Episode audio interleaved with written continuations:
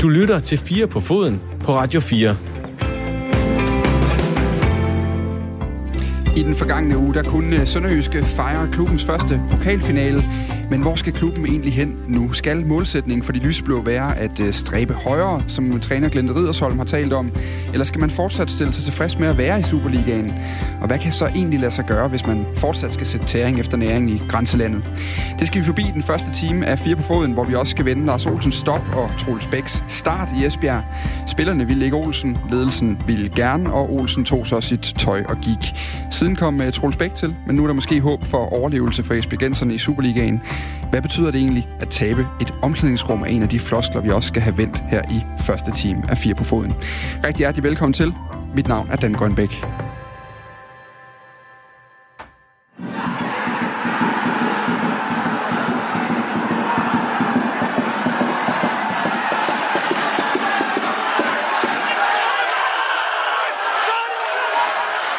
Jeg tænker, at vi lige starter det her... Øh, jeg tror, vi starter alle programmer det næste stykke tid med jubel, faktisk. For det er simpelthen så skønt at høre, når der er fans tilbage på stadion. Det her, det er lyden fra øh, Sønderjyskes øh, semifinal i pokalturneringen mod Horsens på hjemmebane i Og jeg kan lige starte med at byde velkommen til dagens øh, gæster. Jeg synes bare, det var en god intro, Nielsen. Er det ikke det? Det er altid dejligt at høre, når at der er sejrsang øh, i Sønderjyske, så øh, det nød jeg også selv i min tid så det er altid glædeligt at høre, ja sportschef i Vendsyssel FF, som er den ene af to paneldeltagere i dag. Øh, han har altså rykket nogle kilometer nordpå, men øh, det er som om hjertet stadig hænger fast eller et andet sted. Velkommen til dig også, Jonas Brønd Nielsen. Tak skal du have. Sportsredaktør på øh, Jyske Vestkysten. Øh, du var jo, var, var du inde og se den her kamp? Ja, ja, det var jeg. Hvordan, hvor meget kunne man høre fansene egentlig? Altså de der øh, 200 nogle stykker, der stod dernede og råbte sammen med Glenn Riddersholm efter kampen? Jamen det var en, en, en øh, forbløffende meget, vil jeg sige. De, de, øh, de gjorde det glimrende, de har også fået meget ros bagefter. Det er jo en fornøjelse at høre, at der er fans på, på stadion. Øh, især fordi, eller også fordi vi, vi i kampen inden havde fået øh, optaget tilskuerlyd øh, ud, af, ud af højtalerne, øh, også da jeg sad og så kampen. Øh, og desværre på en bund af, af Bon Jovi's Living on a Prayer.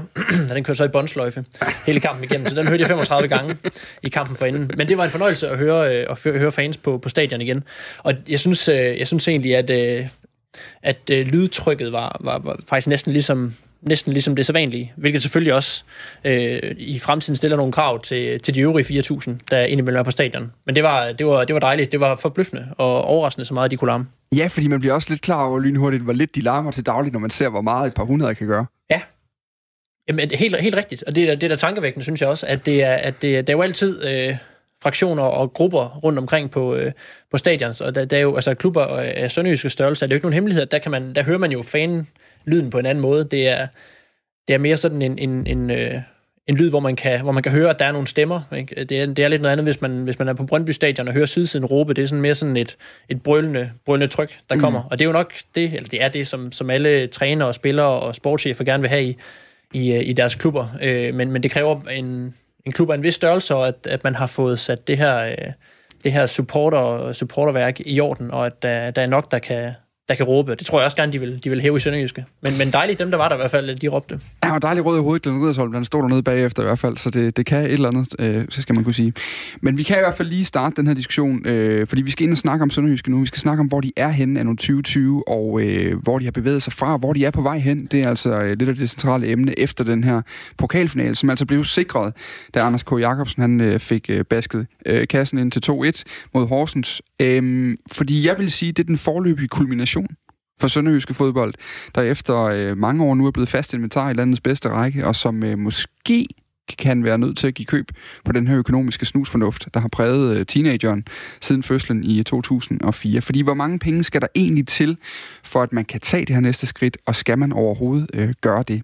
Vi skal jo som sagt øh, forsøge lige at tegne et, øh, et portræt af de lyseblå for Haderslev. Og, vi, og Ole Nielsen, jeg tænker, vi kan lige godt starte over hos dig, fordi du fra 2009-10 til 14, der var du øh, sportschef i, i klubben, øh, og blev jo på en eller anden måde, har også bygget en karriere efterfølgende, også på at være sådan personificeringen af den her øh, fornuftstilgang til transfers, hvor man hentede billigt, og forsøgte at få så meget, eller forsøgte at få så meget som muligt ud af ganske få øh, brugte transferkroner. Mm, hvis vi nu starter med pokalfinalen her, og som jeg både ser som den her kulmination, men også som markeringen af et kursskifte. Kan du så ikke lige prøve at sætte nogle ord på, hvad er det for en kurs, der i hvert fald var i Sønderjyske, da du var der?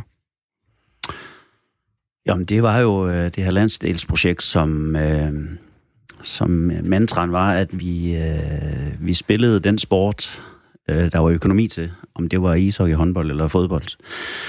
Og så forsøgte vi jo inden for, for den økonomi at, og, at tage nogle små step hele tiden, øh, sæson for sæson, og byggede også på øh, økonomisk øh, på budget og faciliteter. Øh, det er jo ingen hemmelighed, at øh, stadion lige pludselig i dag er blevet en rigtig fantastisk i forhold til, da jeg startede i, i klubben, at øh, der, var det, øh, der var det ikke et, et, et Superliga-stadion øh, værdigt, men det må jeg godt nok sige, det er, det er blevet et fantastisk intim stadion at være på.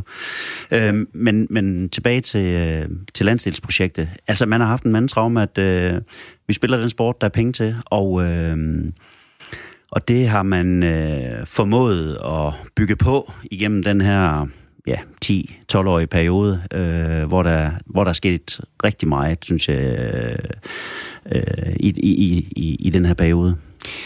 Der er jo nok mange klubber i Danmark, der vil sige det her med, at man, man spiller den sport, der er penge. Altså, der er jo nogle gange en økonomisk forretning, der skal... Jamen, det er ikke alle, der lever op til det. Nej, nu præcis. Kan du prøve at definere, hvordan er det, hvad er det for nogle konkrete ting, man har gjort i Sønderjyske, som, som netop taler, altså som underbygger, at det er den måde, man arbejder på? Jamen, det var et øh, konservativt budget, øh, hvor der eksempelvis ikke var spillersal øh, som del af en, en postering, kan man sige. Øh, og det var, at øh, når jeg fik udstukket spillerbudget, så kan jeg huske øh, Claus, Claus Rasmussen og bestyrelsen sagde, Ole, nu finder du ud af, om du vil have 8 venstre baks og 7 højre ving og 14 målmænd. Du bruger bare ikke en krone mere, end det budget, du har fået tildelt. Og så vidste man, hvad man havde at rette sig efter. Og det var, og jeg, jeg forsøgte selvfølgelig hele tiden at udfordre øh, en bestyrelse og en direktør øh, i forhold til, at vi, vi skulle lidt mere hele tiden. Det synes jeg også var min væsentligste opgave, øh, samtidig med at skulle sætte, forsøge at sætte det bedst mulige mandskab til den øh, penge, jeg har til rådighed. Men, men det var, det var en... Øh, øh det var, det var øh, på en eller anden måde også en, en sund øvelse hele tiden at skulle øh, leve op til til det budget, man havde øh, fået udstukket. Og, og, og det var bare gennemsyret igennem hele klubben. Og mm. det, øh, det er sundt. Øh, det er rigtig, rigtig sundt. Jeg synes, det der med, der kommer den der lidt rige onkel med en papkasse, og dækker en underskud, skriver en tjek, når det er gået galt, og det ser vi jo samtidig, at det både hedder 10 og 20 og 30 og endnu værre millioner øh, på, en, på en sæson. Det, man kalder en Brøndby nu om dagen? Altså, jeg bliver nødt til at sige, øh, så har man ikke, så har man ikke styr på sin butik. Jeg vil sige i Superligaen. Mm man kan godt lave et, et underskud, der hedder 3-5 millioner. Altså, det går stærkt. Det er jo bare lidt sponsorer, der kigger, en tv-placering, der kigger. Øh, det kan være et par skader, der gør, at man bliver nødt til at disponere en spiller. Så er 3-5 millioner, altså de er hurtigt væk. Mm. Øh, så, så det er ikke sådan, at, at man bare siger, at det, det, er du helt styr på hele tiden, fordi øh, i, i en Superliga-klub, der, der er der bare nogle faktorer, der hurtigt kan gøre, at tingene ikke lige helt bliver, som, som man havde øh, budgetteret med. Øh, jeg vil gerne lige, jeg vil komme lige over til dig lige om to sekunder, Jonas, fordi jeg skal lige høre lidt om, hvordan, hvordan det egentlig går i Sønderjysk nu, hvordan det passer med, med Sønderjysk nu bare 19 eller 18, men, men, men øh, nu sidder jeg lige og kigger på de, jeg har været på transfermarkt, og hente de transfervinduer, du også ligesom var ansvarlig for i Sønderjyske på det tidspunkt. Du henter jo spillere som uh, Tommy Beckmann, kommer hjem fra Freiburg. Uh, du finder Lasse Vibe i Vestjylland på det tidspunkt. Vi har en uh, Quincy Antinpas, Uh, der er lidt forskellige. Adama Girard som også senere er blevet en Superliga-kending, kommer også til... Øh, til Johan Absalonsen. Johan Absalonsen. Daniel Jensen kommer hjem. Øh, Ruben Okocci. Præcis. Ham skal du nævne hver ja. eneste gang, vi snakker. Er det, jeg synes ikke, vi bare kan glemme ham. Øh, han var trods alt... Øh... Står, han, står han på dit CV, sådan lige under, hvor du har været ansat, så står der Ruben Okocci et eller andet sted. Ja, uanset hvad. Fantastisk søsker. uanset hvad, så det, det her det er jo ikke spillere, jeg vil sige var, var billige spillere. Altså hvis de blev hentet i dag, så vil jeg jo også sige, det er jo, det er jo store transfers i en Superliga at hente en Tommy Beckmann hjem, og øh, at finde spillere som dem her. Du, øh, der er også en Henrik Hansen der er på, og, og så videre. Altså, Vil du vide meget, det der, de koster i transfer? Ja, men hvad er det Samlet. kostet? Fordi man taler også spillerbudget, så handler det også om løn og sådan nogle ting. Så, så man kan sige, kan man, kan man bare tale om transfer? Der var Quincy, der var en transfer på. Der var en meget minimal transfer på Lasse Vibe. Ja. Øh, det synes jeg er 50.000 der, når vi trods alt snakker transfers. Gav du 50.000 for Lasse Vibe? Øh, resten, de var transferfri. Gav du 50.000 for Lasse Vive? Det synes jeg er en god historie i de her dage. Ja. Fantastisk. Jeg har faktisk også undret mig noget, fordi der er lige et spørgsmålstegn inde på transfermarkedet, når man finder Quincy Antipas. Hvad kostede Quincy dengang? Ej, nu er det jo lidt, lidt anderledes beløb, men øh, jeg mener, det var omkring 600.000.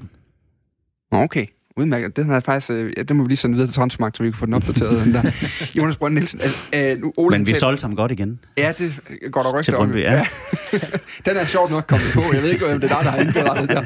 Hvad hedder det? Øh, Jonas Brønd, altså er, er den her øh, tæring efter næring, det er floskel, man siger, bruger klichéen om, om Sønderjysk. Men den her med, at vi, vi, vi spiller den sport, der er råd til. Er det noget, der ligesom også har båret videre? Er, det, er Sønderjysk stadig sådan i dag? Øh, ja, til, til, til, til en vis grad i hvert fald. Men, men øh, men de seneste, altså den, det seneste år er, det også, er der også øh, sket noget mere, men i sidste sommer øh, forsøgte man at investere lidt mere i, i spillertruppen, øh, og det handler jo blandt andet om omlægning af Superliga-strukturen, hvor, hvor der lige pludselig kun skal være, skal være 12 hold, og så, ja, så er der jo to mere, der skal væk, siger, mm. siger matematikken jo, og, og, og, det, øh, og det er vigtigt at være en del af det, og det er det særligt, når man øh, er blevet en Superliga-klub, der, hvor selvforståelsen hedder Superliga. Øh, Sønderjysk har totalt ligget i, i Superligaen i, i en 10-11 år nu. Øh, der, der er ikke så frygtelig mange hold i Superligaen aktuelt, der, der har ligget der længere end, end, end 6-7 stykker, tror jeg. Så det er absolut en etableret Superliga-klub, som ikke skal begynde at rykke ned. Og derfor mm. så bliver man også nødt til at, at investere lidt i, øh, i, i spillertruppen. Mm. Øh, og, og det har så, øh, kan man jo se på den her sæson, ikke givet de øh, sportslige resultater, som øh, man havde forventet.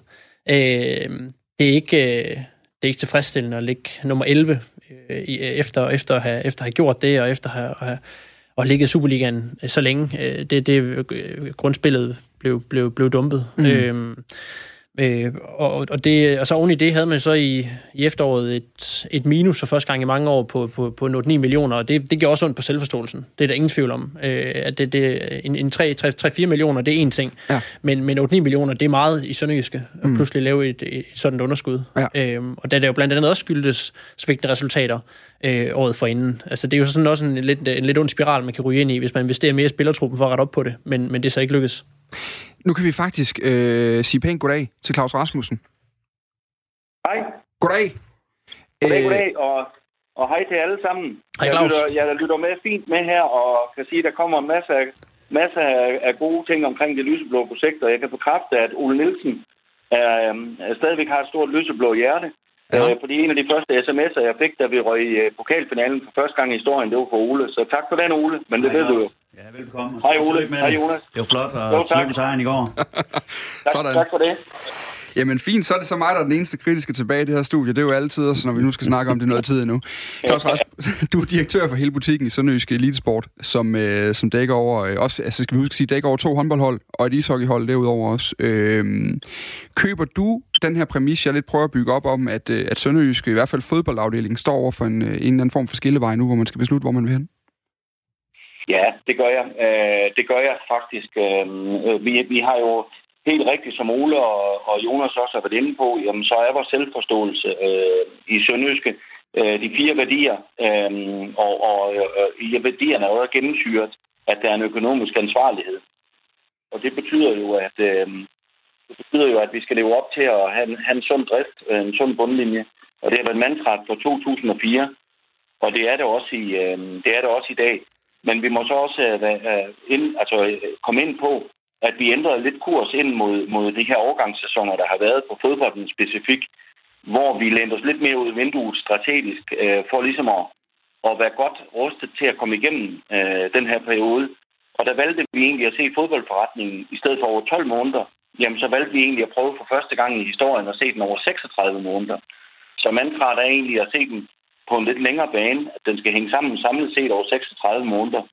Øh, men mantraet og værdierne er ikke ændret. Øh, butikken skal hænge sammen samlet set. Øh, og hvis du kigger ned i de andre selskaber, så kører de efter totalt gamle principper mm. øh, og værdier. Men der er ikke, øh, vi skal også huske, det er jo også en ny verden, at lige pludselig kommer en ny struktur, hvor man går fra 14 til 12 hold.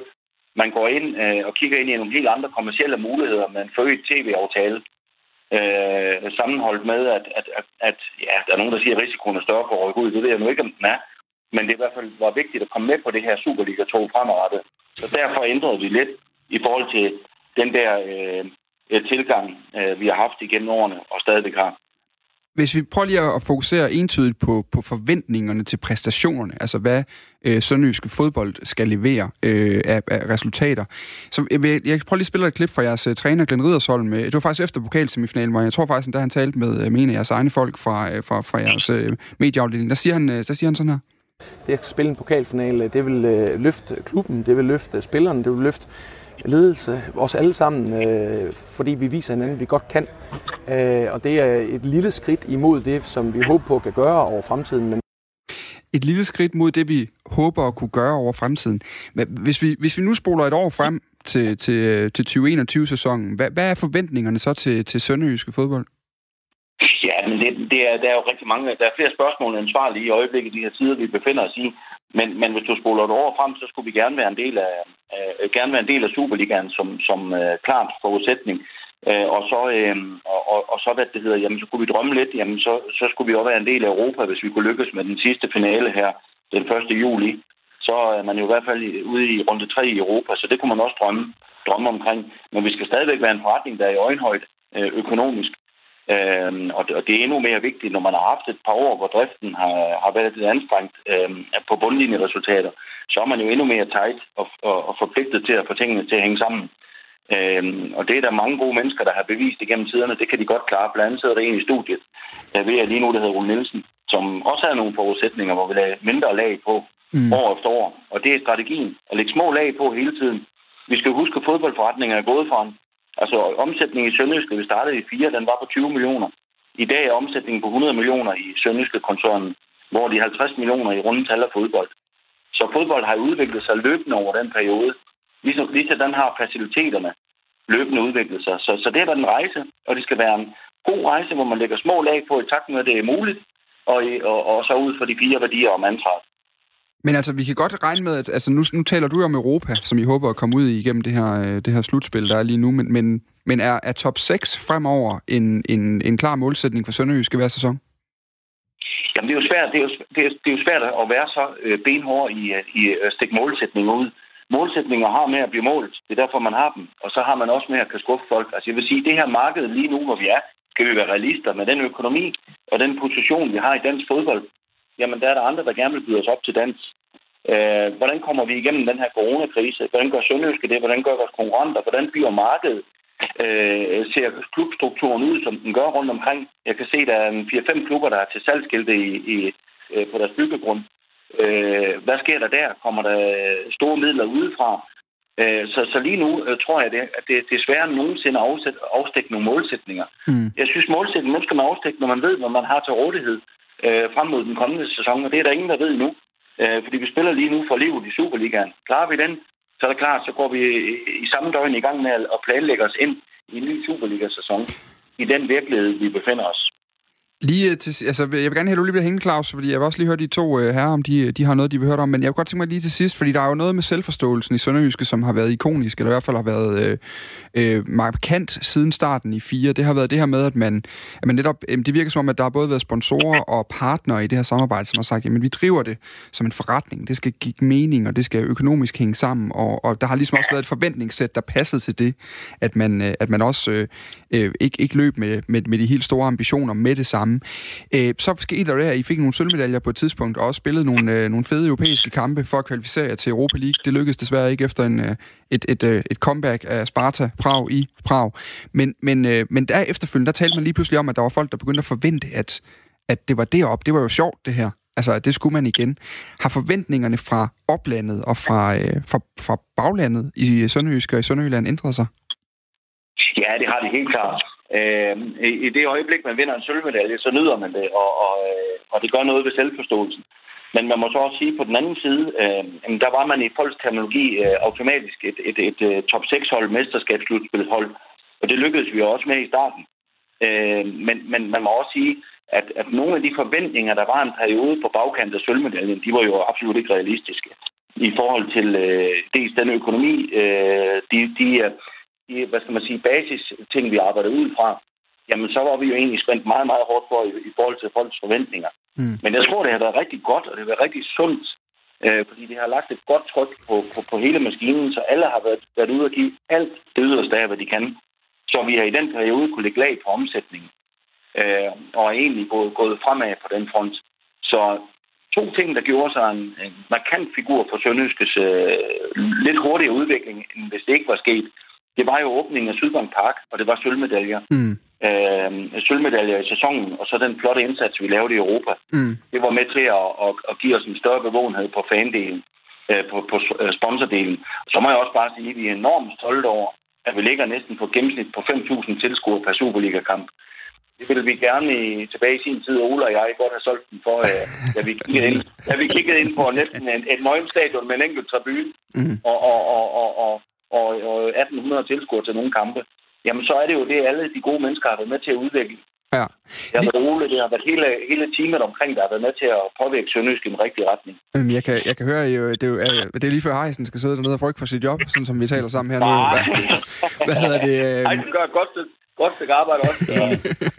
hvad hedder det? Lige til sidst, Claus Rasmussen her nu. Er det, er det farligt, når forventningerne bliver større, og man så stadigvæk er i en usikker verden i den her Superliga, hvor strukturen også har ændret sig, og hvor, øh, og hvor der ikke, man ikke nødvendigvis kan regne med at være top 6 hold? Altså er forventningerne blevet større, end man kan, man kan leve med? Ja, altså, øh, noget af, altså det begreb, der hedder øh, skuffelse og, og, og så videre, det er jo selvfølgelig hårdt i vores branche, fordi det er jo følelser, man er med at gøre. Og så man føler, man, havde, man, man var til mere og får mindre, jamen så gør det selvfølgelig lidt ondt. Men, men vi, øh, vi må bare sige, i den her tid, vi er i lige nu, øh, omkring klubben, hvor, hvor, det har, hvor det har været hårdt øh, i perioder, er stadigvæk, er stadigvæk hårdt i indeværende sæson, jamen så rykker man bare endnu mere sammen i Sønderjyske. Og sammenholdet, det har jo virkelig stået sin styrkeprøve her øh, de sidste uger og måneder i, i en coronatid, hvor vi øh, på opfordring af fans og sponsorer bliver bedt om at, at, at lave en form for håndtrækning. Jeg kan sige, at i stævne stund nærmer vi os 1,7 millioner og 2, øh, 2.700 donationer. Det viser jo lidt om, at vi er nået langt med alt det her, Mm. øh, og sammenholdet er bare helt unikt i Sønderjylland. Ja, Claus, jeg, jeg tænkte lige på det her, du sagde med, med, øhm, med målsætningen om, top 6, om top 6. Altså inden sidste sæson, øh, 18-19, meldte de ud, at de gerne vil være top 6-hold. Altså, og, og, jeg, jeg, jeg er en af dem, der ikke rigtig altid forstår, hvorfor, hvorfor fodboldklubber, øh, øh, nogle fodboldklubber er lidt bange for at melde, melde så konkrete målsætninger ud, fordi jeg synes, det kan være en ret, en, en, et ret fedt signal til fans. Men synes du, I brændte nallerne så meget på det sidste år, at, at, de, ikke, at de ikke tør mere, eller hvad? Nej, Jonas, altså, ja, det, det, det synes jeg ikke. Øh, det skal mere være i, i forhold til, hvad er den realistiske økonomi at arbejde med. Øh, fordi jeg mener også, at, at, at, at, at, vi kan godt have ambitioner om de budgetter, vi har kørt med de sidste par sæsoner, kan vi godt have ambitioner om noget, der ligger omkring top 6. Og så hvorfor ikke gå efter top 6? Og det var målsætningen, og det var den strategiplan, vi lagde, at vi skulle prøve at se, om vi kunne, øh, vi kunne, vi kunne ligge omkring top 6 og gerne top 6 med den økonomi, vi, vi så øgede budgetterne med.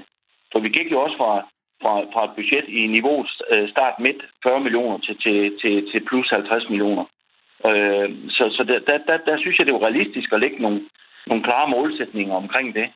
Det må vi så efterfølgende justere i den her sæson, fordi det er også noget med realisme øh, og, og tilgangen til for, øh, omverdens forventninger, den tilgang, vi har til den situation, vi er i. Og der har staten og, og trænerteamet været gode til at omstille sig, Mm. øh, da det nu er, som det er nu.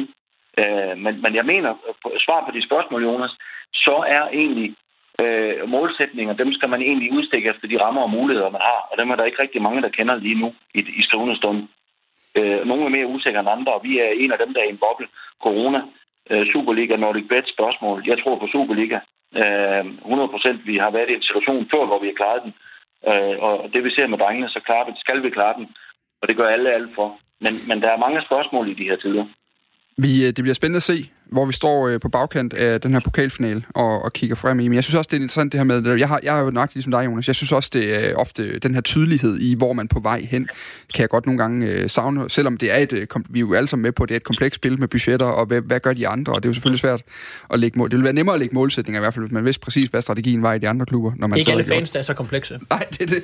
Men vi heller ikke Nej, jeg- journalister, vi jeg- har tendens til ikke at være så, så kvik til at forstå Ja. det.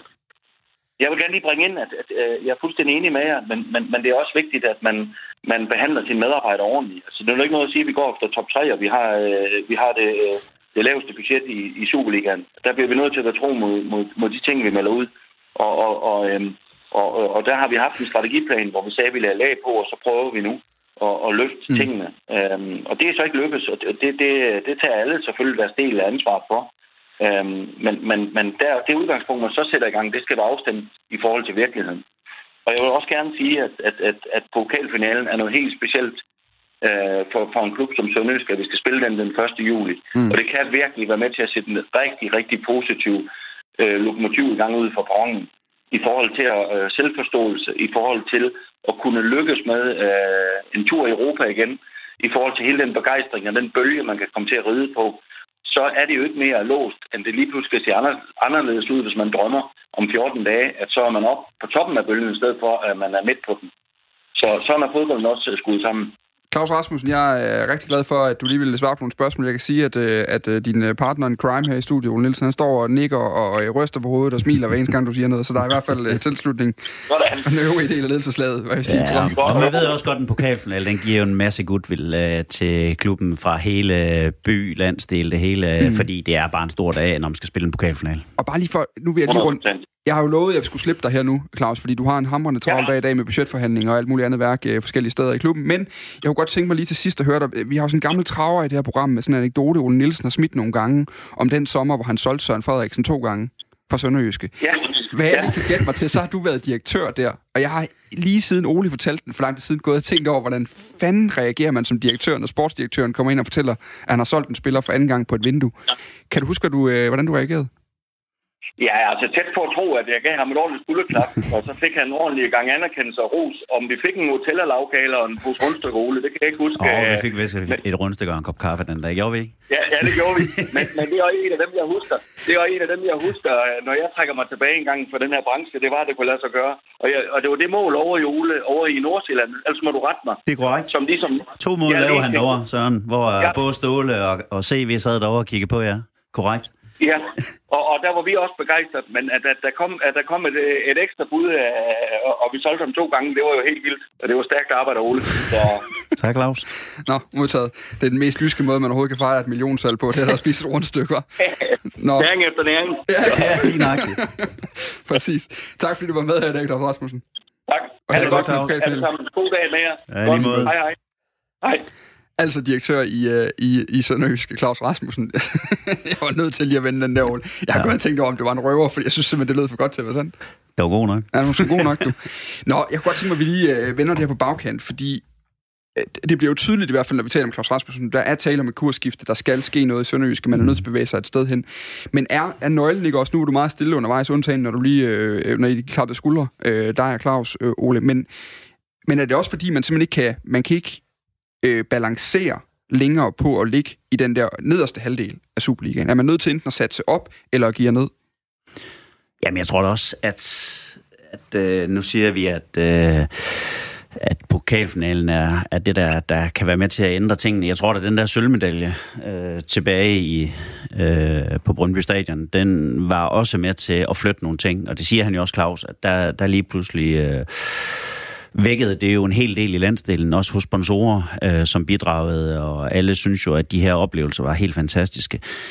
Og når man først prøver, at der er lidt succes og medvind, og det ikke kun handler om at undgå nedrykning, jamen så begynder forventningerne lidt at stige, og man kan også godt se, at investerer man lidt mere i tingene, så er der også mulighed for at få nogle af de her gode oplevelser. Og så er det klart, altså med med, som Claus også inde på, den her nye tv-aftale, som jo øh, øh, starter øh, fra den kommende sæson. Øh, jamen, det vil alle jo gerne op og, og være en del af at have fingrene i. Øh, og derfor... Prøv at dynamikken i den. Hvorfor, hvor skal man bevæge sig hen, før den er rigtig guilty? Jamen, der, jamen, jeg vil sige bare, at du er i Superligaen er den guilty. Men det er jo klart, at øh, for hver placering, du rykker op igennem systemet, og kan du komme op og ligge et eller andet sted mellem, mellem 5 og 8, Ja, men så er der i hvert fald øh, betragteligt bedre økonomi, end der er i den nuværende aftale. Så det er klart, det, det, det forsøger man også at investere i for at blive en del af, af den øh, pakke, som kommer til at ligge der. Kan det være, øh, han er også lidt omkring det med forventningerne. Det er jo også noget, det, du, du, du taler både med fans dernede, Jonas, du taler med klubben, du taler med folk omkring klubben. Kan, kan det være gift for en klub, det her med, når forventningerne stiger, når glæden stiger, når man oplever de her store ting på stadion, så er det jo lidt fesen, der skulle blive nummer 9 sæsonen efter. Ja, det, det, det, det er da rigtigt. Altså, gift, det er, måske, det, er måske, det er måske så meget sagt, men, men, men det er i hvert fald, det, det øger i hvert fald et pres på, øh, på, på, på en ledelse og en træner og en spillertrup, hvis det kommer et øget forventningspres. Altså, jeg, jeg, jeg, øh, jeg synes så, at jeg, jeg har ikke jeg synes ikke, jeg oplever, at, øh, at alle fans er så øh, ekstreme i deres forventninger, som, øh, som man måske vil være i andre klubber, eller som man måske kunne forvente, når man laver de her resultater. Jeg synes, det er, det er, det er relativt afdæmpet, og jeg, altså, det, det, det, jeg er lidt imponeret, næsten også lidt, uh, lidt, lidt, uh, lidt bange over, hvor, hvor vel man egentlig har fået solgt den her tæring efter næring mm. øh, tale i i, i Haderslev og, og byerne omkring. Øh, mange fordi år. Det, ja, for, fordi det, den, den, er virkelig, den er virkelig blevet købt af fans, og det, det, det er...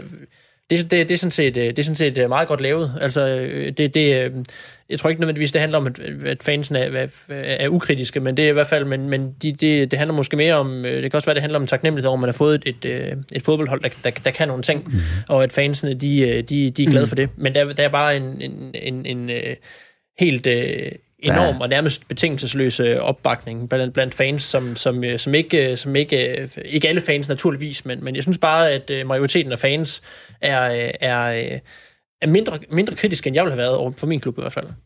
Der er en sund realisme i forhold til øh, den økonomi, man har kontra dem, man konkurrerer med. Øh, man ved godt, at at øh, det ligger ikke bare lige i kortene, at man er favoritter og skal spille top 6. Øh, man glæder sig over det, når det lykkes, og øh, man bakker også op omkring tingene, når det måske øh, går knap så godt øh, som i en periode lige nu, hvor man jo kæmper hårdt for overlevelse i Superligaen, jamen der er der, der, er der stadigvæk god opbakning til det hele, og, og så får man selvfølgelig en pokalfinal, der også er med til at booste det hele lidt igen. Ikke? Så jeg synes, man i, i Sønderjysk skal lykkes med, at der er en god realisme i forhold til, hvor er man henne i fodbold Danmark, øh, placeringsmæssigt, når man putter økonomien ind, som jo er en væsentlig faktor. Ja, og ja, nu har jeg set, Tipsbladet laver det hver eneste år, den her, eller faktisk efter hver eneste transfervindue, er det deres øh, chefredaktør, chefredaktør Troels, uh, Troels Bager Tøresen, som jo ligesom prøver at lave en opgørelse over, hvor spillerbudgetterne ligger henne i Superligaen. Der er Sønderjyske, han, uh, efter, i hvert fald efter vinduet sidste sommer, lagde man det på 25 millioner uh, i Sønderjyske. Det er jo ikke, altså, det er jo ikke i bunden af Superligaen. Det er, jo, det er jo et eller andet sted, det er ikke i toppen heller, men det er, det er et godt budget i forhold til mange andre klubber i Superligaen hvis vi nu antager, jeg ved sgu ikke, hvornår vi bevæger os ind i forretningen. Det er jo lidt andet sted mellem 6 og 9, øh, kunne jeg forestille mig, budgetmæssigt. Ja. Jeg ved ikke, om Jonas står sådan... Øh, det er også måske, det. måske, måske, måske en, en 8-9 stykker, vil ja, jeg tro, ja, at det er ja, noget der. Ja. Men og jeg ved sgu ikke, hvor det bliver forretningshemmeligheder henne, og øh, med tavshedsklausuler og alt muligt andet, de har øh, på dig dernede i, øh, i Haderslev. Men hvis, du, hvis vi taler om det budget, du bare havde, lad os bare sige den sidste sæson, som har været 13-14, mm. inden du stopper dernede. Mm. Altså, hvor stor en stigning er det? Nu taler Claus Rasmussen også om, at, at budgettet i fodboldforretningen er nu over 50 millioner. Med spillerbudgetmæssigt, så, så er det da nok steget med en 6-7 millioner. Er det, er, det, er det meget? Det kan jeg jo godt stå og tænke. Det er jo... Det, det, det er det i øh, Sønderjyske. Øh, der får du mig i fodbold for 6-7 millioner. Mm. Har de, fået ekstra, har de fået den fodbold ud af det så, som man skulle have for de 6-7 millioner? Det er jo det næste interessante spørgsmål. Det er jo så... Oh, men den udvikling, der også sker øh, i de sidste 4-6 år... Øh, på, på klubbernes økonomi generelt i Superligaen, jamen så har det været næsten en nødvendighed, at, at tingene også har udviklet sig, ellers har man ikke kunne klare sig. Mm-hmm. Altså, det, det, det er der ingen tvivl om, øh, fordi dem, de ligger og konkurrerer med, de, de ligger i det niveau der, øh, og så kan der være et par, par enkle hold, øh, når vi siger Hobro, øh, Lyngby kender jeg ikke helt, men jeg kunne forestille mig, det er også mindre, øh, Silkeborg måske, men så er der heller ikke ret mange flere.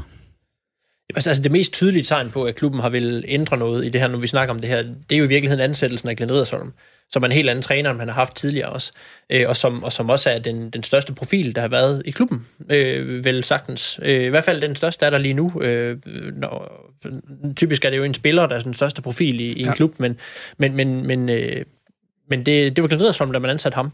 Øh, og, og han satte en, en, en træner, som man havde en idé om kunne, øh, kunne rykke klubben længere op i Superligaen og ind i en ny type fodbold også, som han også fik, øh, som han også fik, øh, fik, fik solgt, det han gerne ville gøre med klubben, til, øh, til ledelsen dernede, øh, og, og blev ansat på det. Og det har, så, det har man så efterfølgende skulle justere ret markant, øh, må man sige. Altså det har jo ikke, det har, det har jo på ingen måde været en succes endnu, øh, fordi hvis man kigger på, hvornår man har fået noget for pengene, og når man har fået nok for pengene, så, så, så, så det fik man jo i hvert fald i, hvad kan man sige, hvis man kigger en, en 3-4-5 sæsoner tilbage, Øh, der, der fik man den, den, den fodbold, man havde penge til, og nok også lidt mere til, ikke? men det har man ikke fået de sidste par sæsoner. Øh, den sidste sæson, og så den her sæson, øh, der, har det ikke været, der har det ikke været godt nok. Nej, vi kan faktisk lige prøve at høre et klip. Jeg, jeg, tog, jeg fangede lidt et sjovt segment mere i det her interview med Glenn Riddersson efter kampen øh, mod øh, Horsens, hvor de kommer i pokalfinalen. Prøv at høre det her. Og det er nu, vi også kan vise det der med, at vi ikke kun skal være en overleverklub og have den der mentalitet af at være underdog. For vi er underdog, uanset om vi møder OB eller AGF. Nu kan vi tage skridtet. Øh, der findes to trofæer, og det er den ene trofæ, vi kommer i nærheden af, det er pokalen. Og den øh, agter vi at tage med hjem til Syd- og Sønderjysk, så vi kan få et øh, bragvandfest. Så vi får et brav en fest.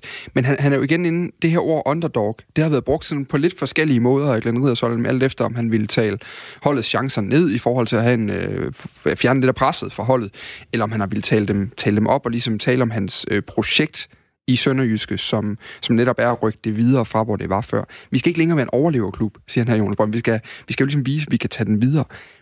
Hvor er de henne lige nu? Jamen, den er altså også blevet justeret ret kraftigt på, fordi for, for, for øh, 13 måneder siden øh, sagde Stefan Gardner i et interview, øh, nemlig at, at, øh, at Sønderjyske jo havde det rigtig godt med at være underdog, og det, der, der, der øh, var det som om, at, at, at Glenn Riddersholm på det tidspunkt så havde, havde, havde hørt det øh, tilstrækkeligt, fordi han, fordi han var uenig og, og, og sagde, at det var han ikke tilfreds med, at, at, at spillerne sagde. Han, ville, han havde en, en målsætning om at rive klubben ud af den her rolle som underdog, mm. og op et sted, hvor man kan have nogle ambitioner, og man skulle ikke være, være underdanig øh, i, i forhold til næsten, uanset hvem, hvem man, øh, man møder. Men, men for et par uger siden stod jeg så med ham igen, hvor han så også siger, jamen vi er jo underdogs. Ikke? Så, så i hvert fald i kan man sige, på, på det seneste år er det i hvert fald ikke øh, lykkedes ham der at rive, rive klubben ud af det. Det vil også have været, øh, det vil også set helt fjollet ud, når man, hvis man kigger på stillingen i, mm. i Superligaen. Det er, nærmere, det er så nærmere øh, klubbens øh, selvforståelse der, der har, der har smidt af på ham, eller han har blevet nødt til, han er blevet nødt til at, at tage den på sig, øh, blandt andet på grund af resultaterne. Og her til sidst, så kan vi jo lige slutte af med det, med det store spørgsmål, jo, som er, står altså nu står vi her i et genforeningsår. Vi står faktisk i studiet, der er der TV2 News, der kører lige nu. Jeg kan se, Mette Frederiksen står og taler om genforeningen også. Altså det er jo, og man taler jo meget om det her opland, altså om Sønderjyskes øh, opland i Sønderjylland, og hvor stærkt det her samarbejde var, øh, der er ligesom bygget op dengang. Vi har, jeg, jeg har et billede af trøjen liggende, vi skal også lige skal snakke om to sekunder, hvor der er Danfors på midten af maven, og man har stærke partnere omkring. Kan man, det at man ikke vil være underdog længere, øh, matcher det, at man stadig har den her selvforståelse af, at man kører tæring efter næring, at man er mere økonomisk fornuftig, end man lader drømmene flyve ud af og alt muligt andet. Kan man være begge dele, Ole? Jamen, jeg, jeg synes, at øh, man er jo lige nu øh, et sted, hvor jeg også hører flere forskellige øh, også udtalelser, at man er i en underdog-rolle, og Lyngby er favorit, øh, som det ser ud lige nu, og så videre. Sådan en udtalelse ser jeg efter kampen i går, selvom man slår den. Øh, og jeg kan også se, hvem det er nu, øh, man sætter sin lid til. Nu her, når der skal smøges ærmerne op, og vi skal stå sammen i bussen, og vi skal sørge for overlevelse, jamen så er det jo Pierre Kanstrup, som har været en del af det her projekt flere gange, øh, mm. eller i to omgange. Johan Absalonsen, som har været her i en lang, lang periode, er ham, der afgør tingene i går, øh, og har indført på. Og det er Niels Lodberg ude på bænken der er nogle af dem her, de kræfter, som får samlet gruppen nu, og siger, nu er det nu, at øh, vi øh, igen øh, skal stå sammen og sørge for, at vi overlever. Men det er mere, fordi står selvforståelsen i vejen for det næste skridt? Øh, jamen, Jonas er jo lidt inde på, at øh, jeg synes jo, underdog bliver brugt, sådan når det lige passer ind i sammenhængen fra nogen. Mm. Det er sådan en, man lige... Skal vi ikke lade den stå lige et kort øjeblik, og så kan du få lov til at uddybe, Ole? Jamen altså, afhængig af, om man synes, at man er i gang med en udvikling og en proces, eller man er i gang med at skal redde sig, så dukker det ord jo op sådan øh, fra flere personer. Men okay, men så lad mig lige gå, gå endnu skarpere på den. Kan Glenn Ridersholm ryste Sønderjyske ud af en underdog-rolle, hvis man stadig vil holde fast i det sønderjyske øh, fund, altså det, det her fundamentet, som er, vi spiller den sport, vi har råd til. Vi sætter tæring efter næring, og så kan vi ellers bare dykke ned i klichékassen og se, hvad vi ellers har dernede. Det, det, det, det synes jeg ikke, øh, det ene udelukker ikke det andet, fordi man kan godt udvikle mm. tingene, øh, som man gerne vil dernede, og vil gerne være op og og spise lidt kirsebær med de lidt, lidt større, og se om man kan spille med om top 6 placeringer. Og det er jo en, det er en god ambition, og det er jo øh, et godt mantra her i forhold til, at øh, vi er i gang med at lægge på igen. Altså, ja, det, det, det, det er muligt, at det godt kan lade sig gøre at, at, at kombinere de to, men, men øh, jeg tror, det kræver, man kan man sige det, at man i hvert fald i højere grad måske skal være enige om, øh, hvor stejl den her kurve skal være, og hvor hurtigt det skal gå. Fordi, og jeg kan også, jeg kan også godt øh, øh, nu er det jo, nu er det jo så, så, så belejligt nogle gange at være journalist, at man bare kan, man kan se det helt udefra, uden at bekymre sig om økonomi og den slags, øh, den slags realiteter. Men jeg kan godt, jeg kan også godt øh, tænke, at, at, altså, der, at der er enormt lang vej igen på nogle punkter, hvor jeg tænker, at, at hvis man skal rykke sig et lille stykke, kræver det måske en, en ret enorm sum penge fra, øh, fra landsdelen. Altså det kræver nok en ret stor stigning i den opbakning, hvis man skal opbygge for eksempel et, altså et elitemiljø i tilstrækkelig mm. høj grad til at matche noget af det, som, som, øh, som lad os sige, de... Øh, de hold, der, der, der typisk ligger i top 6. Hvis man skal op og matche dem sådan på længere sigt, så tror jeg, det kræver noget helt andet. Øh, når det gælder øh, sådan noget som øh, sådan noget som, som træningsbaner, som Glenn som tidligere har kritiseret dernede, som, mm. som kan være en, en, en mudret omgang. Jeg har hørt spillere sige det samme, at, at, at den der opgradering af faciliteterne omkring kræver en ret stor sum penge, hvis man skal løfte det ud af, af, af hvor man er nu. Jeg stod på, på træningsbanen for, for, for en uge siden, øh, en af de træningsbaner, de hyppigt træner på, øh, der er to elmandsbaner, og inden de var færdige, så kom der en ungdomsklub og begyndte at spille en form for fodboldrundbold på, den, på banen ved siden af, hvor det, det, det, hvor det, det ikke lignede, det, ikke, det, altså, jeg kan godt lide den der idé om, at man også er tæt på bredden, men, men det var bare, det, det, det skreg bare ikke elitemiljø langt væk det er det samme problem, man har kæmpet med i OB i mange år jo. Altså, hvor vi også har hørt uh, gentagende historier om, hvordan de skulle bruge dyrskuepladsen i Odense, og banerne var ikke gode nok, og kamp om klubhuset, og hvad det ellers har været. Vi, vi, lader lige, uh, vi parkerer den her uh, lige nu. Uh, jeg tror, vi kan parkere den et sted, hvor vi kan sige, der skal i hvert fald findes nogle flere uh, Søren Frederiksen er derude, for at uh, budgettet det uh, for alvor uh, kører sammen. Der var faktisk en enkelt mere, jeg lige vil uh, vende med dig, Ole, fordi det er en ret fed liste, når man sidder og kigger over, hvad du har hentet ind af Ravl og Krat i Sønderjyske igennem øh, tiden i dine år dernede. Hvad, hvad, er selv, hvad, er det bedste, øh, hvad er den bedste transfer, du har lavet i Sønderjyske? Altså, udover Søren Frederiksen, som du jo... Altså, Ruben Ukotji, ham gider vi heller ikke høre mere om.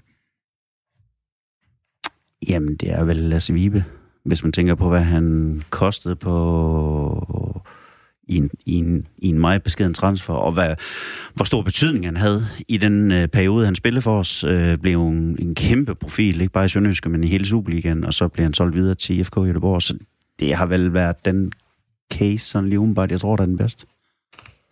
Det man ved, når de begynder at snakke om case. Hvad, hvad, hvad, og, og Vibe, det var 50, 50 klik? Ja. Ja.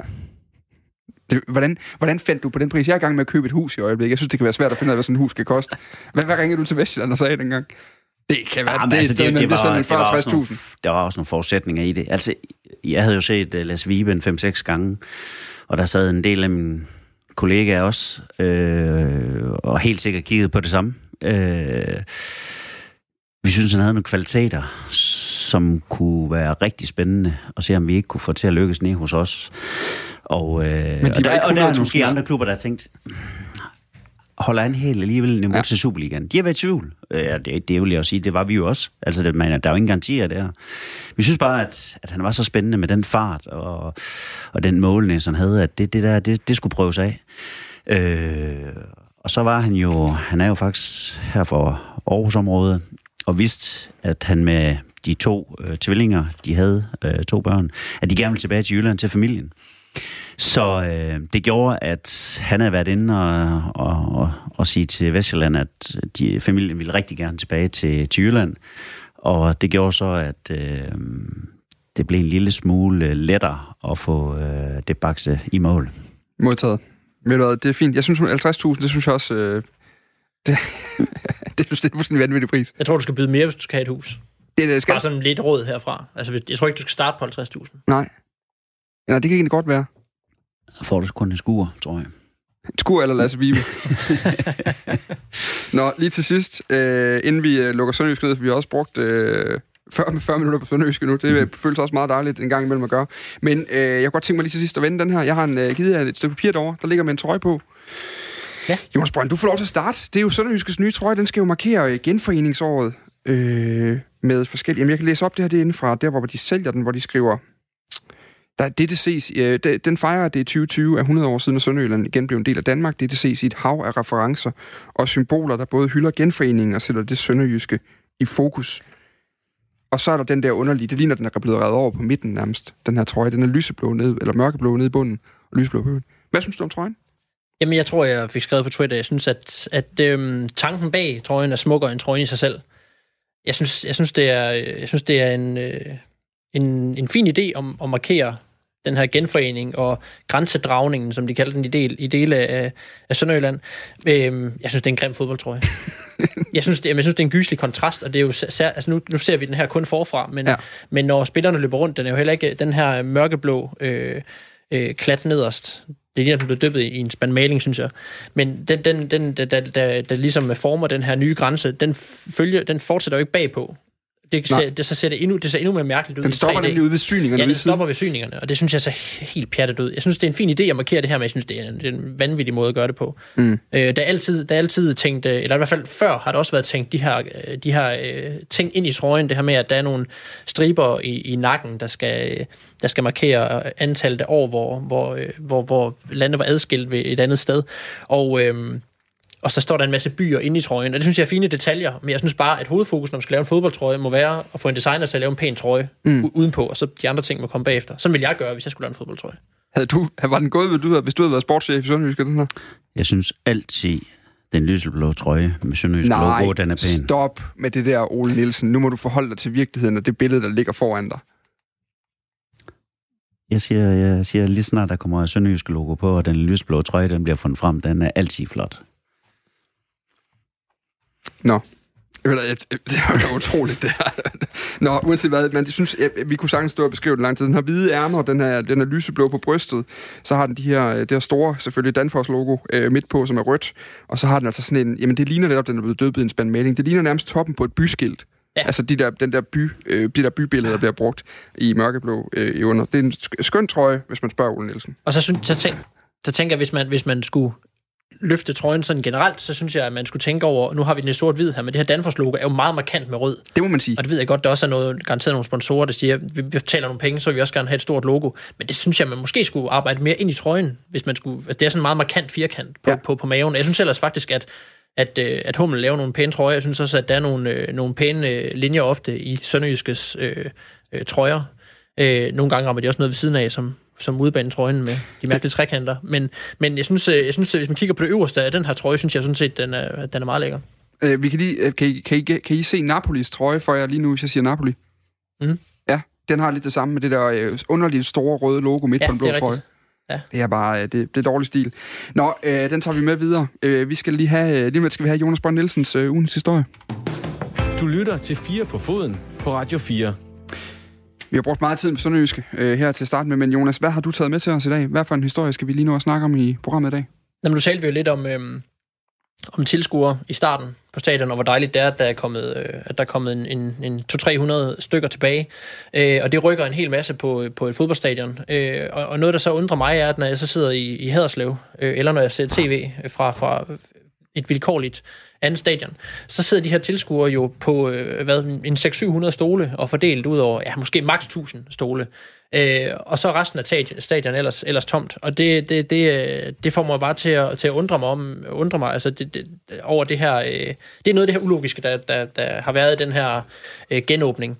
Jeg forstår ikke, det ikke kan gå hurtigere. Nu snakker man om forsøgsperioder og, mm. og, og, og så videre, men, men jeg kan også konstatere, at det er jo til synligheden kun er i er i, i fodbolden, man, man har brug for at lave forsøg, før man kan, før man kan åbne. Øh, der ligger jo en, en protokol for divisionsforeningen med ret udførlige retningslinjer for, hvordan man kan dele op i sektioner øh, for at få folk ind på, på, på stadion. Og, og, og flere klubber har jo også meldt ud, at vi har en plan for, hvordan vi kan have 10.000 overholde alle regler. Øh, og og der, der tænker jeg, at i Sønderjyske må, må man da i hvert fald kunne have en 2500-3000 øh, tilskuere ind på, på stadion, efter det samme princip, som... Øh, som, som øvrige klubber, som divisionsforeningen har, øh, har, har påpeget med, med de her sektionsopdelinger. Mm. Hvis man kan lukke 300 fans ind på det område, så man vel også kunne lukke 300 fans ind på, på et område ved siden af. Mm. Øh, fordi man kommer jo ikke i berøring med hinanden, kan man sige. Øh, det, det er en sindssygt spændende debat jo, fordi det er jo den der, hvor, hvor man, vi har, egentlig, har været, jeg har sgu været sådan en kende berøringsangst over for at gå ind i det her med tilskuer, fordi det er også sygehold, bliver sådan noget, så bliver der sådan en sammenblanding af, af, af sundhedsfaglige ting og fodbold og alt muligt andet værk, og, og i forvejen, så har vi jo kunne konstatere på sociale medier, at der åbenbart er 4 millioner epidemiologer i Danmark i forvejen i øjeblikket, som ved alt om, hvordan vi skal gøre de her ting. Øh, så jeg har lidt været bange for at blive en af dem, men, men jeg har tænkt det samme som dig, især når man så ser på, øh, nu lader jeg mærke til Brøndbys udsektion eller deres øh, sektion i går, hvor de ja. har fansen, og de sidder jo tæt, ja. de fans, hvor man sidder og tænker, jamen, hvor, hvorfor, hvis det nu endelig skulle være de sundhedsfaglige argumenter, hvorfor delen de så ikke spredt en i hver sektion over hele stadion, så de ikke kan hoste på hinanden? Altså, Øh, hvad, hvad, nu, du ser det lidt fra den anden side, Ole, uden at du, jeg ved godt, at der er stramme regler for, hvad klubberne må sige, og det er divisionsforeninger og sådan noget lige nu. Men, men altså, at, er I også klar til at kunne lukke flere ind op på øh, op i Vendsyssel? Ja, fordi vi har også fået øh, vores stadion øh, øh, renoveret og gjort øh, rigtig, rigtig fint, så vi kan også øh, håndtere rigtig mange øh, tilskuere, så, mm. så det vil heller ikke være noget problem for os at få jeg tror da i hvert fald, at vi sagtens også kunne tage en, en 3-4.000, uden de kom til at sidde lige ved siden af hinanden. Mm. Så skal I så ud og finde den først. Så skal vi så ud og finde den, det er noget andet, men, uh, men vi kunne godt håndtere det. nu kan man sende nogle flyers ud, eller eller ja, ja. ja.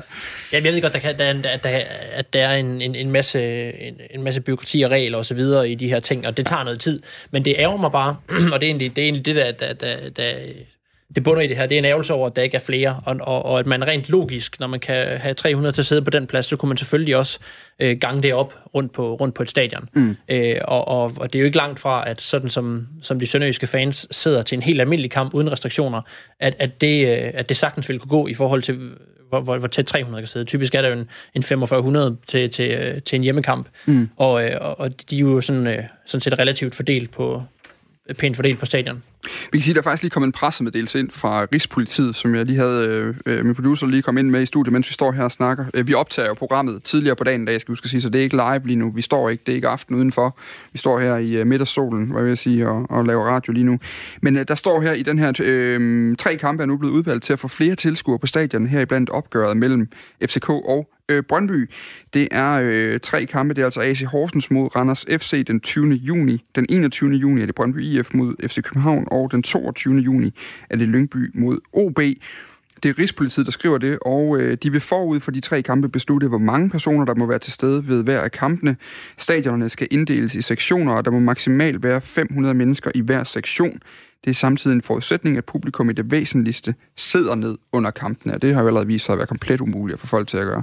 Det er jo ligesom ikke rigtig ideen i de her det er i hvert fald det, jeg har set i samtlige kampe indtil nu, folk løber rundt på de her pladser jo, når der bliver scoret. Jeg synes, der er alt for mange, der sidder nede på et fodboldstadion. Jeg synes, alle skal stå op.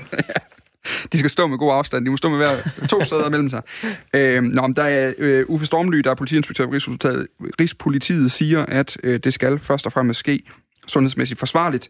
Derfor har vi også inddraget sundhedsmyndighederne i arbejdet. Vi har valgt de tre kampe, fordi vi gerne vil have kampe både øst og vest for Storvælt. Samtidig har vi også forsøgt at vælge, så vi både får et stort og et mindre, samt et nyere og et ældre stadion i spil, så vi kan få, få så brede erfaringer som overhovedet muligt. Det er jo gode nyheder, der. Det er gode nyheder, ja.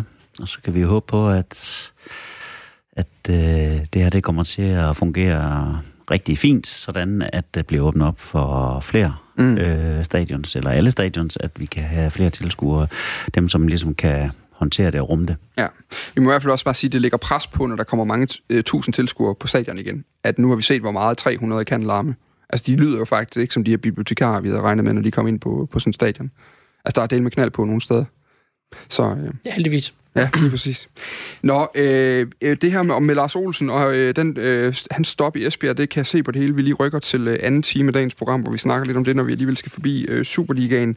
Øh, jeg synes lige, vi skal runde første time af, faktisk lige med en lille historie, øh, som vi lige har et par minutter til nu, som handler om øh, Brøndby-spilleren Anthony Jung. Øh, tysker, øh, forsvarsspiller, øh, har været udskældt, er åbenbart meget vældigt på Brøndby nu. Øh, har været en del af det her tremandsforsvar, der har fungeret øh, nogenlunde i Brøndby. Hans agent, Claus Gerster, har været ude at fortælle, at øh, Brøndby-spilleren rigtig gerne vil tilbage til Frankfurt i Tyskland, fordi han har familie dernede, og øh, nu vil han øh, meget gerne øh, hjem. Det har han været i medierne at sige. Øh, Carsten V. Jensen blev så spurgt om det i går øh, i forbindelse med øh, kampen øh, på TV3 øh, Sport, TV3 Plus, og der siger han, for det første, så irriterer det mig, at agenter skal ud med sådan nogle historier, fordi det er jeg jo ganske godt klar over. Jeg har taget telefonen, når han har ringet til mig, og jeg har haft min snakke med Jung. Og med det lagt i mente, så handler det jo stadig om en spiller, der har en kontrakt i Brøndby, og indtil videre, så var den altså et år endnu. Det er udgangspunktet. Og det her, det er også den måde, man laver fodboldforretninger på i 2020, Ole Nielsen. Ja, og jeg forstår godt uh, Carsten V's uh, øh, udmeldinger på det. Uh, der er ikke noget mere uh, ærgerligt og irriterende, end når agenter skal ud og udpersonere om øh, når spillere øh, mener, at de bare skal have lov at gå frit, øh, fordi de hellere vil noget andet, øh, eller hjem til familie, eller hvad det nu kan være. Man skal huske på, hvad det er, man har skrevet under på øh, som spiller og som agent i sin tid. Og så øh, kan der selvfølgelig altid være nogle omstændigheder, der gør, at, at øh, man måske gerne vil væk af en eller anden årsag. Men den dialog, den tager man godt nok med klubben, og begynder ikke at, at melde ud til øh, jer i pressen. Men det, er, det er bare dårlig stil. Og det er bare dårlig stil. det er dårlig stil, men er det ikke den nemmeste måde at komme væk fra en klub på? jeg bliver nødt til at sige, at øh, Det bliver altid godt, når du siger, at jeg bliver nødt til at sige, og så holder 30 altså, sekunders altså, jeg, jeg, jeg har jo selv været en del af en Mandla Masango-sag, hvor vi stod hårdt med hårdt, fordi at der også var en agent, Bobby Farah, der begyndte at udpersonere alle mulige steder om, at øh, nu skal han bare have lov at gå, og bla bla bla. Øh, jeg synes simpelthen, det er så upassende, og det er simpelthen så dårlig stil. Og øh, når man starter det derop ude i medierne, øh, det, det, det, det er bare... Øh, det er bare ikke en, en ordentlig måde at gøre det på. Man skal huske på, at man i sin tid har skrevet under på en aftale. Øh, og så kan det godt ske, at man kan finde en eller anden løsning, men den ordner man godt nok internt. Det er ikke en, man starter op ude i medierne. Sidder du, jeg kan godt nogle gange, når jeg har de her historier, Jonas, sidder og tænker, at jeg, lidt, jeg, på en eller anden måde kommer godt komme lidt til at håbe, at Carsten V. Jensen bare sætter hårdt mod hårdt og siger, fint, du sidder på bænken indtil sommeren 21, ha' det godt. Ja, ja, ja bestemt. Det, det, det er jeg enig med dig. Jeg, jeg er jo også over, at, øh, at det her med han igen, det, det lader til at være kommet mere over til, at det handler om øh, at finde den næste klub ind og rådgive spillere om, om den, den kontrakt, de, de, de er i, i den nuværende klub. Men altså, det er jo, det er jo øh, altså pengene taler jo bare her, ikke? Altså, hvis han kan få en mere lukrativ aftale i Frankfurt, så er der også flere penge til, til agenten. Det giver jo sig selv. Mm. Øhm, så jeg synes heller ikke, det er, det, det er ret pænt det her, men det er, bare, men det er jo bare sådan, det er jo sådan fodbold Det er game, nu. men det, det er bare dårlig stil. Ja, Altså. ja jeg er enig. På den måde fik Ole Nielsen og Jonas Brønd Nielsen rundet første time af Fire på foden af. Øhm, vi er tilbage i anden time. Der skal vi ind forbi Lars Olsens stop i Esbjerg. Vi skal snakke Superliga. Og øh, det er måske bedste Superliga-førerhold, jeg kan huske. Det bliver i hvert fald en debat i den anden time. Så skal vi også ind omkring vores virtuelle EM, fordi vi har hentet eksperter ind fra øh, et konkurrerende kanal til at være med i øh, dagens program. Det kan vi høre mere om lige på den anden side. Nu er der nyheder.